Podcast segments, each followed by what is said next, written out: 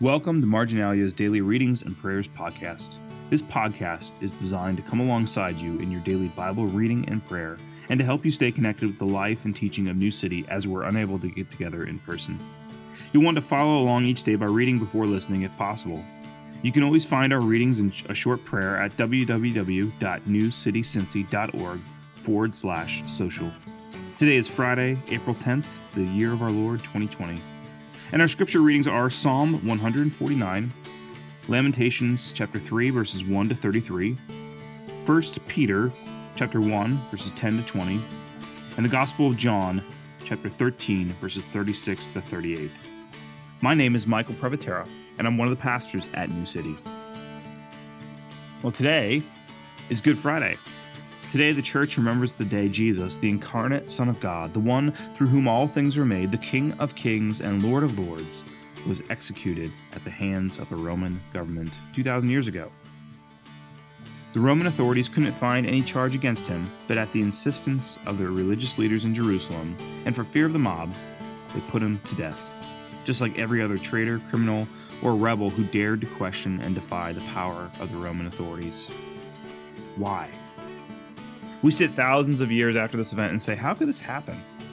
Who would ever want to kill Jesus? And in our minds, we imagine, you know, gentle, laid back, smiling Jesus, Jesus, our buddy, Jesus, our guru, Jesus, our life coach, Jesus, who is really more of a product of our modern Western imaginations and sensibilities rather than the actual Jesus of history. But who would ever turn on Jesus? Well, uh, pretty much everyone, as today's gospel reading tells us. Uh, in it, Peter claims that he would never turn on Jesus, and Jesus assures him that before the clock crows three times, he will. And if you know the Good Friday story, after Jesus is arrested by the authorities, Peter will follow them and hang outside where Jesus is being interrogated. But when he's accused by other bystanders of being one of Jesus' followers, he denies it. Not just once, three times, saying, I do not know the man. This story has always gotten to me. Now, I'd like to, to think that I would never do that. I'd like to think that I would succeed where Peter blew it. But the reality is, I wouldn't. I mean, if Peter couldn't keep his word after seeing the miracles of Jesus, the glory of the transfiguration, uh, after he walked on water with Jesus, and even being warned by Jesus that this was going to happen, it seems really arrogant to think that in the same circumstances, I wouldn't do the same thing. I am Peter in a lot of ways. The Good Friday story is one of the great tragic events of world history. Not just the torture and execution of Jesus, but the tragedy of being abandoned by one of his closest friends in his hour of need. Which brings us back to the why question why did this happen? Well, living 2,000 years after the crucifixion of Jesus, we miss the significance of the cross because it's kind of become normal. I mean, we wear this symbol of execution around our necks, we tattoo it on our bodies. But Jesus was crucified because he was a threat. Meek, gentle, bloody Jesus is not the one who died on this day 2,000 years ago. No, the man who died claimed to have greater authority than the religious leaders. He claimed to be the new temple of God he said there was a new kingdom coming, a new regime which would surpass the regime of Caesar. He dignified all the wrong people and called out all the right people. He gathered large crowds of people not because he offered some new philosophy, but because the power of God rested upon him. Sinners repented, the lame walked, the blind were made to see, and the dead were raised. He came to make the world right. And for those who were living in an abnormal, broken world and, and actually liked it in some ways, uh, that seemed very, very wrong. And just like in most tyrannical regimes, people who are threats get taken out along with their followers. The gospel tells us that the crucifixion was the point where God took our place. The Son of God died for your sins as your substitute. I don't want to minimize any of that because that is true and cling to that. But I also want to draw our attention to the reality that the cross was the place where the kingdom of God and the kingdom of the world met to do battle. And it sure looked like the world was winning on that Good Friday 2,000 years ago. Which is why Peter, or, or you, or I, or anyone else would save our own skins. Injustice looked like it was winning. Tyranny looked like it was winning. Men who enjoyed using their power to torture others looked like they were winning. Death and destruction looked like they were winning. And yet, nothing could be further from the truth. The New Testament doesn't end with Jesus' crucifixion. That's just the first part of the climax of the story. This year, Good Friday is coming at a time where it looks like all the wrong things are winning, doesn't it? Disease, abuse of power, injustice, and even death itself. But you know what? This year, Easter is also coming. And we still live in a world that exists on the far side of Easter. You know, we've lost a lot of control and comfort over the past month as Americans, uh, though we still have it pretty good compared to other places in the world right now. We have faced our own mortality and weakness in a world of relative comfort and ease. Yet, reality is, those things no longer have the last word. Good Friday has changed that.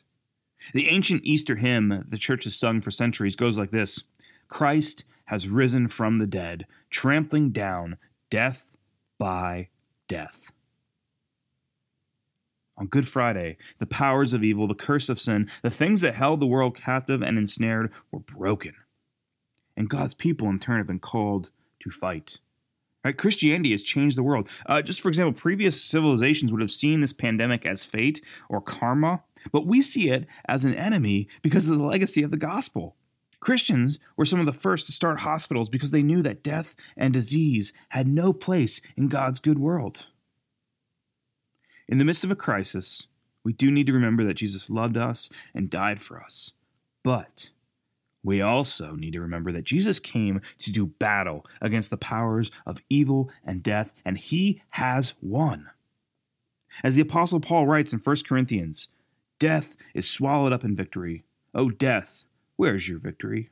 O death, where is your sting? The sting of death is sin, and the power of sin is the law, but thanks be to God who gives us the victory through our Lord Jesus Christ. Therefore, my beloved brothers and sisters, be steadfast, immovable, always abounding in the work of the Lord, knowing that in the Lord your labor is not in vain.